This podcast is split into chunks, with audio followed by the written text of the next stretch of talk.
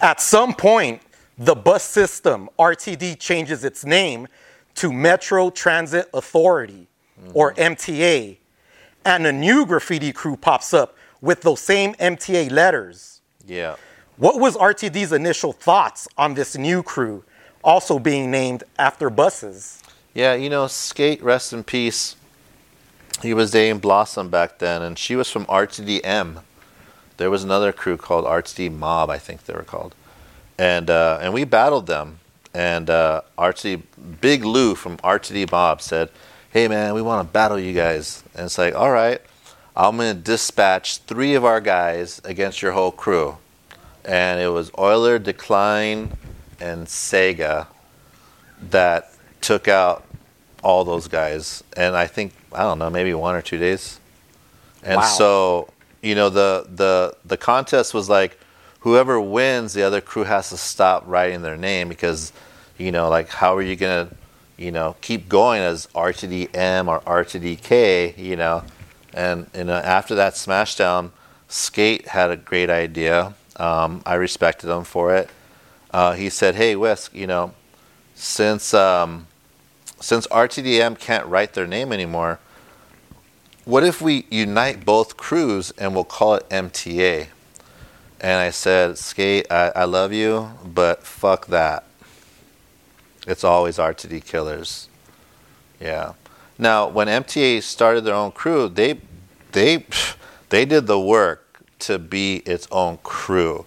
And it wasn't about bus mobbing. It was about really taking over the city. And, and one of my favorite acronyms that they they use is must take all. I love that. Definitely another legendary crew. When Metro Transit takes over the bus system, is this when they start cracking down on graffiti bus crimes and charging artists with felonies? No, they started that while it was still RTD. In your opinion, how has RTDK managed to remain relevant for so long? If you killed the bus, you you were relevant, you know. It and your work made you relevant. Um, there was there was guys that all they all they killed was um, the new subways, you know. But they were up, they were up on buses, but they got bored of buses. I don't know, and they start killing the subway, and those dudes are RTD killers too. A few years back, you had an RTDK reunion. Can you talk about that? Oh, I've had several of them.